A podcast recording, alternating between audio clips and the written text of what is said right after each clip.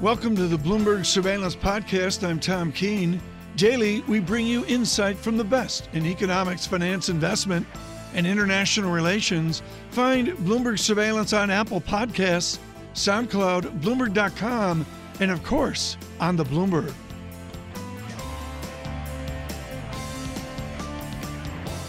Let's bring in Lisa Shalett, shall we? Morgan Stanley Wealth Management Chief Investment Officer. Great to see you, Lisa. At this valuation, at around 80 billion, I believe this tops out the last funding round for Uber. And the funding rounds in private markets for many of these companies have been absolutely fantastic for the companies. And it's where a lot of the growth has been as well. Just how much has changed in the last couple of decades? Oh, look, I, I think everything has changed, and, and it, a lot of it has to do with how much dry powder sits in the private markets. Um, and the allure of going public is not what it used to be. And so, you know, once upon a time in in the in the early 90s, leading up to 1999, you had companies that you know wanted to access capital through the public markets. You know, literally a year, two years into their existence. Now we're looking at companies, you know, that are waiting at least a decade uh, to go public, and there's many other ways for them to fund uh, those early rounds, and it's a sheer uh, function of, of how developed uh, private uh, fundraising is. So, Lisa, is that a good thing? Is that a healthy prospect for public markets? The fact we've got a little bit more history, that these companies aren't as young? Uh, so, look, that's a fantastic positioning. On the one hand, you know, certainly we have a lot more uh, historical financial data uh, to look at in these S1s in many cases. but look, I think it, it has hurt um, in many cases, some of these companies, because the, the public markets are very, very, very disciplining. Uh, and uh, it's going to be interesting to see how this new round of unicorns actually yeah, does. A, a lack, in, in, a lack of discipline. Scrutiny. A lack of discipline, Tom. Perhaps a story of Uber over the last several years under previous management. Yeah, I, I mean, I, I, there's a PayPal announcement, the stub deal with PayPal, which is interesting in itself. But Lisa, let's talk about a broader thing. You said something earlier that is profound. That with the caution of Morgan Stanley, you have a 1999 caution on technology that bears discussion. Uh, color that for us when you speak with Michael Wilson and the rest of your team. Yeah, so look, as we start to look at the valuations, um, there are a set of things that we're looking at. We're looking at, uh, you know, the sector relative to all other sectors. We're looking at the dispersion between growth stocks and value style stocks. Uh, that looks very 1999 to us. Uh, we're looking at uh, how concentrated uh, you know, some of the uh, gains are starting to be uh, in these, um, you know, uh, supposedly unassailable business models. But as we know, yeah. Uh, no business models in a in a capitalist oh, really? world are ever unassailable. I mean, John, that's the key phrase. Uber is unassailable business model, which is how you get to the valuation you're talking about. Did you see the front page of the Economist last week? No, I missed. Oh, it, it was fantastic. Me. It was it was a group of ponies, call them donkeys, with plastic horns attached to their heads. um, referring to some of these unicorns that were coming to market. Yes, How many fantastic. of them are just donkeys dressed up as unicorns, Lisa? Because uh, they're really not as rare anymore. This concept of unicorn with a market cap of a billion, I mean, that is nothing these days, is it? That's correct. It, it, it is nothing. And, and again, that's another one of these things that begins to smack of 1999, where everyone, you know, uh, tries to put a label on themselves when uh, you know they're not very special and we all know that they're likely not going to be here um, you know yeah. 10 20 years from now can, can i make a, a, non-technical statement that 39 days in lyft is yet to find a bid it's sitting on support you know it's an editorialization but at 56 0.34. Well, I don't know if you're editorializing. I think you're just reading the bid. price out. It's been it's, it's been pretty ugly. So, Lisa, let's talk about that. You can have a big name come to market. Looks like they're trying to get in first. Is that to the advantage or disadvantage of the person that comes next if that company isn't performing well in public markets in the first couple of weeks? Yeah, look, so certainly, uh, you know, the way we've seen the performance of, of some of these stocks, uh, you know, presents challenges, right? Because it raises questions for prospective investors. Um, they're wondering, um, you know, hey, is this the last bid? Am I the last guy in? Um, so there's all these kinds of questions that always get asked. But look, you know, these things settle out, and uh, I'm sure the ride sharing uh, ones will too. Elisa, one thing I've heard a lot over the last couple of years is just secular growth stories. We want exposure to the secular growth stories. The truth is that some of these companies haven't been around long enough to really understand the cyclicality of them as well. Do you worry about that argument to buy a stock as a secular growth story when it's never really had a cyclical test? A- absolutely, and I, w- I would go further. Um, you know, one of the things that has made us uh, cautious is that the last decade uh, has been a magical, magical time uh, for companies uh, who uh, want to be growth oriented and want to raise capital, and that is Yeah. Because the cost of capital has been so low. Uh, and the Fed has basically had everybody's back for a decade. Uh, and, you know, what we always say is look, at the end of the day, return on capital does matter. Um, are you really going to be profitable in a world uh, where the cost of capital looks more like four, five, six Right. than two? And now for Global Wall Street, your clinic of the day on the income statement. And this goes with the gentle lady from Brown University who did better than good at dynamics and mathematics and economics. The conflation of variable and fixed costs to me, literally, I could write a book on it. It's that important in the mistakes I've made over the years. Discuss in technology, in the unicorn isms that John's talking about, how variable costs all of a sudden become fixed costs. Yeah. So, Tom, you know, I think that this is the the conundrum for most uh, analysts in the current environment. Uh, the question is, if you have, uh, or you believe that you've got a concept that has a unique platform, if you will. Oh, very nice. Um, uh, you know, the the key question is, um, what is really the cost of acquiring a new subscriber, a new user, a new uh, participant, a new viewer, whatever you want to call them?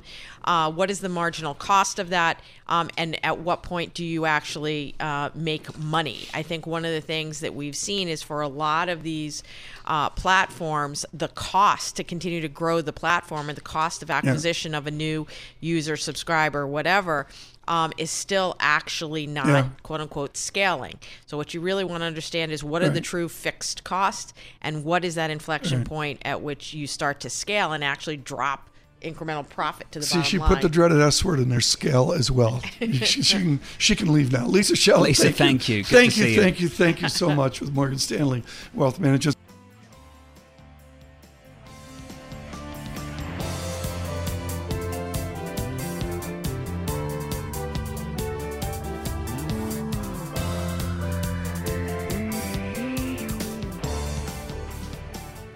Got George Bory with us who can advance the discussion Yeah. right now on the nominal and the real yield. He joins us from Wells Fargo, the head of fixed income research. George, good morning to you. Good morning. It has been such an interesting week. Yes. Where we've had both dollar strength, and yet we've also simultaneously had a two year treasury that has rallied, a yield that has gone lower. So I'm trying to understand the dynamic that takes the two year yield lower, one, and then two, how we end up with a weaker dollar in that environment. Yeah, no, there's a real Stronger dollar, there's a real conundrum in the bond market, and you know it, it's it's a it's a it's a challenge to just kind of perfectly square it all up. I mean, I think there are some diverging trends here that are that are really important, and you know the sort of the front end of the curve. You know, first off, at the very front end has has a rate cut still priced into it, and I think the two year it kind of gets pulled down by those expectations, which the market is not willing to kind of give up on. Um, but at the same time uh, you know, sort of the the data is is is starting to look uh, look reasonably, um, you know, look looking reasonably healthy. Today's, um, you know, GDP report is expected to be roughly at around a little under two and a half percent. I think is where the two point three something like 2.3 is the median here yeah, yeah, yeah. and and so you know, and, and you have you know inflation at just under two. So there's a very big difference when you have you know kind of nominal growth in the let's call it you know just over 4%, uh, and you have nominal yields at 2.5%. That's there's a big divergence there, and I think the bond market is you know kind of needs to reconcile it. The, the main anchor, like what keeps us there, is simply the Fed. You know, the Fed not only went dovish, but also talked about uh, reducing or, or terminating or completing, I should say, uh, their bond. Uh, you know, sort of the, the the shrinkage of the balance sheet, and and and on top of that, you know, other governments around the world are very actively involved in managing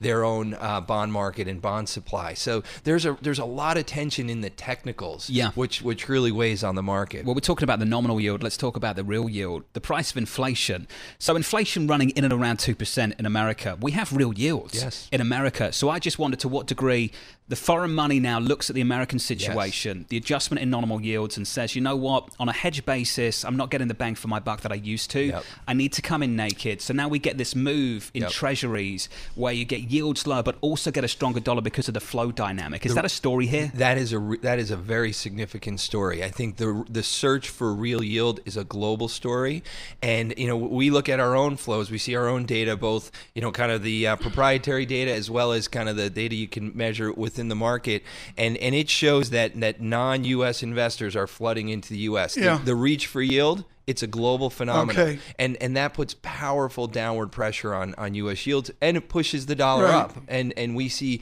we see you know sort of your average investor in Europe or, or or in Asia, maybe Japan, who are buying dollars on an unhedged basis. That's a major shift in behavior over the last six months. Then let's squeeze in here the x-axis as well. With part of this enthusiasm, are we by nature going to increase duration and maturity? Is our time vision Mm. of those yields going to get longer and longer? I think there are different buyers in the market. For the overseas buyer who's coming into the U.S. just trying to grab yield, I think there's a desire to stay as short on the yield curve as you mm-hmm. possibly can. So those investors are not natural buyers of 30-year or long duration bonds. And so maybe that front end rally in the two year is just simply overseas money coming into the U.S., reaching out to the two-year point of the curve and being happy to kind of sit there. Whereas a domestic U.S. investor has to really think about kind of the duration profile, how that matches Yeah. up against their liabilities, and what is the, the total nominal yield combined with the liabilities they're actually investing against. And, You mm-hmm. know, the, the, all these things kind of converge, and, and it's it's about the relative change or the relative Right. difference in demand between each of these buyers. The, the most Right. recent uptick are the foreign buyers coming back into the U.S. They've been largely on and the this, sidelines and this, for George, for couple me, is where mistakes are made when you try and take signal from the Treasury curve, Yeah. but actually the dynamic that is driving the signal is is not what you think. Yep. It, it looks like a bull steepener. It looks Right. like it is a story of rate cuts around the corner. There's something else Yeah. there, George. I'm a big believer in the signal. It, it the drivers of the signal can very much be debated, but when a curve steepens, it changes investor behavior. The knock-on consequence of a steep curve or a flat curve is very material. When when yield Right. curves steepen, that encourages uh, risk seeking for the most part, and when they're flattening, Yeah. it, it, it it inhibits that because a, a typical bond investor, you know, wants as much kind of carry and roll down. So Okay. the typical drivers of return. I'm getting off piste here a little, Mm. but those are the main drivers for a fixed income Okay. investor. George Bory, Hey, George, thank you so much. fantastic. With Wells Thank you. Fargo.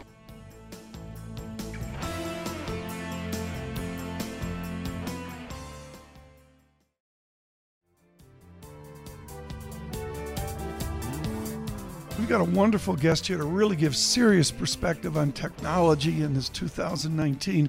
But first, John, you know, the mail, Uber, no. Amazon, no. The two year yield, no.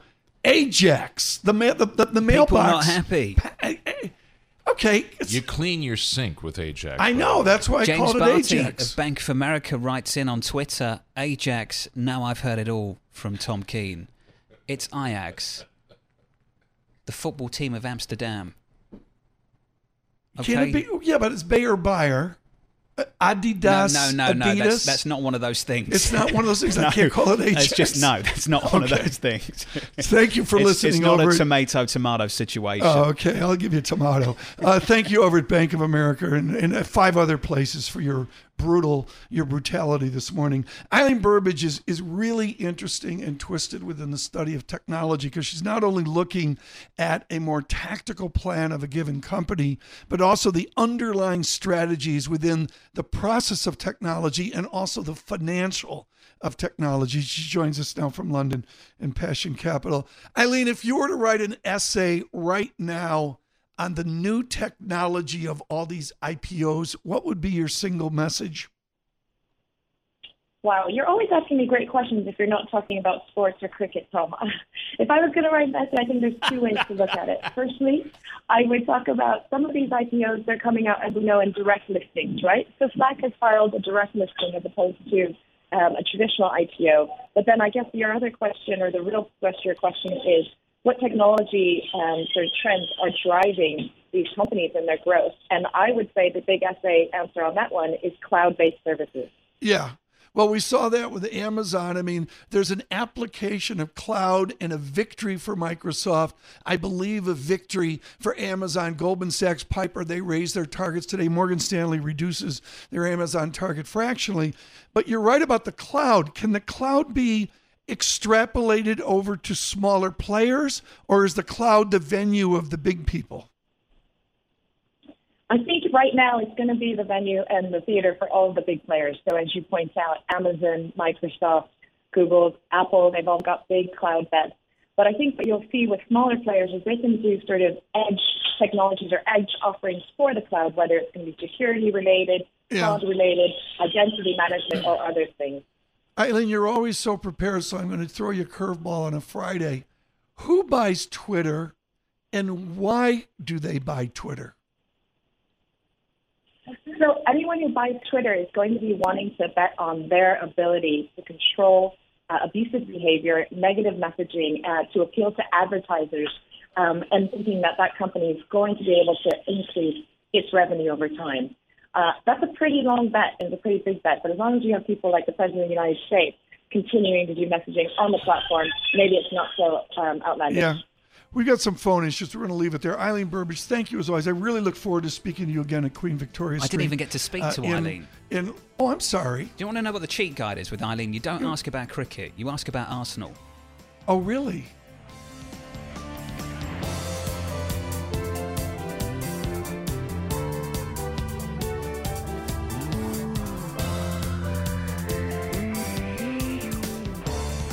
Right now, uh, we're going to get some um, expertise here. Megan Greene with Manulife uh, is with us right now. Megan, I don't want you to go into the minutia of it. It's just grossly unfair. It's a big, big number, but is it a one-off number? Yeah, so um, I'd say the headline's great, but if you look under the hood and kick the tires a little bit, this isn't such a positive story. The fact that inventories and trade boosted growth the most suggests that's not going to continue. So imports um, were pulled forward last year to get ahead of the tariffs um, on China, and so we expected them to be weaker, and they should continue to be weaker on a year-on-year basis um, throughout this year. So that'll keep growth up a little bit, and then inventories, I think, were a big contributor to this report, but of course that just pulls demand forward as well. So as these companies are stockpiling now, over the rest of this year, they're going to have to destock, and that will be a drag on growth. Um, yeah. We did get some clarity on what's going on in terms of investment because the durables orders uh, data X Defense and X Air were terrible in January and February, but then jumped in March. So there was a question about what the real story was, and it right. from this report that actually it was pretty weak. John, there's multiple columns here, but as uh, Dr. Greene mentions, exports and imports, you've got nicely big export numbers and shockingly drop off yeah. import numbers, which means big positive number minus a big, big minus number gives you a real wallop there. So potentially some one-off factors driving the number, and look at how the market digests the story. So the headline number gives you that knee-jerk reaction. Treasury yields start to move a little bit higher. The dollar strengthens. Then you lift the lid of the GDP figure, and you see these potentially one-off dynamics supporting growth that could fade as the quarters progress and the year grows older, and the market starts to remove just a little bit of that optimism as the minutes pass by. But Megan, we should reflect on the fact that this was a quarter that some people thought would be the beginning of a recession in the United States not too long ago. It is better than was it, what was expected only several months ago, isn't it? Definitely. Um, I mean, January looked pretty ugly, not just for the U.S., but also for China um, and Europe. And so there was a lot of concern that this would be the year that we might go into recession. Since then, though, the data for the U.S. has improved, as has it for uh, for China in particular. Um, retail sales in the U.S. started looking better. The durable orders started looking better, which are a good metric for um, for uh, investment. And so Um, looking at the Bloomberg consensus forecast, I've never seen a, such a wide range as I Yeah. did for this quarter. Um, but it does seem like it, you know this is really Oh. outperformed, and I thought a recession was always pretty unlikely for this year. Megan, I look at domestic final sales in the mix there. There's four or five numbers there, folks, not to have people drive off the road. And they're, you know, they're just, they're sort of tepid. And the nominal GDP comes in from four point, well, excuse me, from 7.6 to 4.9 to 4.1, and now a nominal GDP of 3.8. That really doesn't get things going. Can a Fed raise rates into a sub 4% nominal GDP?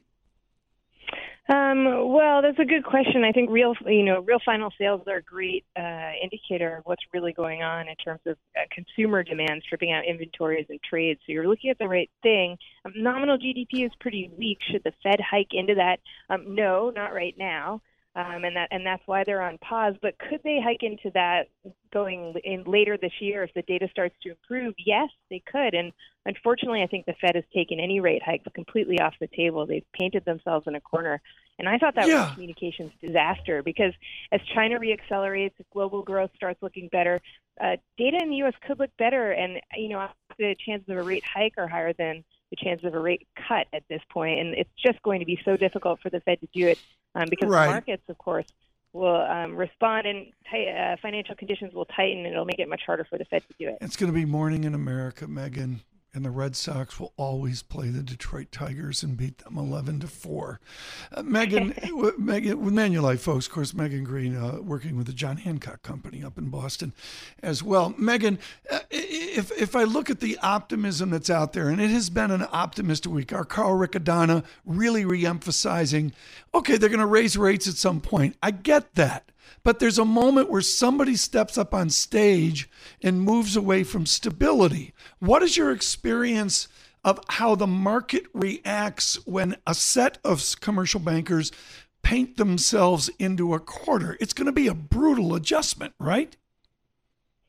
Yeah, that's right. So because the Fed's painted itself into a corner, I'm not sure it can get rate hikes um, back on the table, even if, if it should. So even if the data um, supports it. So if that were to happen, if they were to try, the markets would respond in a pretty um, violent way, I think. Yeah. And so we could expect a lot of volatility, and financial conditions would tighten massively, and that's one of the Fed's inputs. So it might it might make it impossible for them to go ahead and try to hike rates Oh, don't say impossible. Come on. At some point, you know, this is folks, trees grow to the sky. I mean, right now, this week in the effervescence, even with some gloomy earnings reports, Megan, there's been a whole trees grow to the sky feeling to this. Do they have a responsibility to come out and moveth the punch bowl off the table? Or do they just wait and wait and wait, as you allude to? I think they're going to end up waiting for a while, um, but I think that they should remove some some of the uh, the punch bowl. Um, but like I said, they've set themselves up for a really difficult communications challenge, and that was unnecessary. But that's where they are. So I'm not sure how they're going to manage to put rate hikes back on the table without the markets um, tightening financial conditions again. Neil Dutta, Renaissance uh, uh, macro. Neil Dutta, private domestic demand sluggish in Q1, rising at a smaller uh, rate, and that was a weaker rate going back six years. But uh, you know, his theme as an optimist, and Mr. Dutta has been an optimist, is that consumer spending is likely to rebound. Megan Greene, do you agree with that? Uh, the consumer spending will rebound? No, I don't. I think actually consumer spending will remain fairly subdued, and that, of course, is 70% of U.S. GDP. Uh, but that doesn't mean we're going into a recession. In fact, I, I think we'll still continue to grow above potential, which is around 1.75%. So I think we could expect, expect growth of 2% for the year. That's not fantastic, but it's still above potential, and you don't need the consumer to knock it out of the park for that. Very good. Megan, thank you so much. Really, really appreciate time from your Manulife uh, clients. Thanks for listening to the Bloomberg Surveillance Podcast. Subscribe and listen to interviews on Apple Podcasts, SoundCloud, or whichever podcast platform you prefer. I'm on Twitter at Tom Keene. Before the podcast, you can always catch us worldwide on Bloomberg Radio.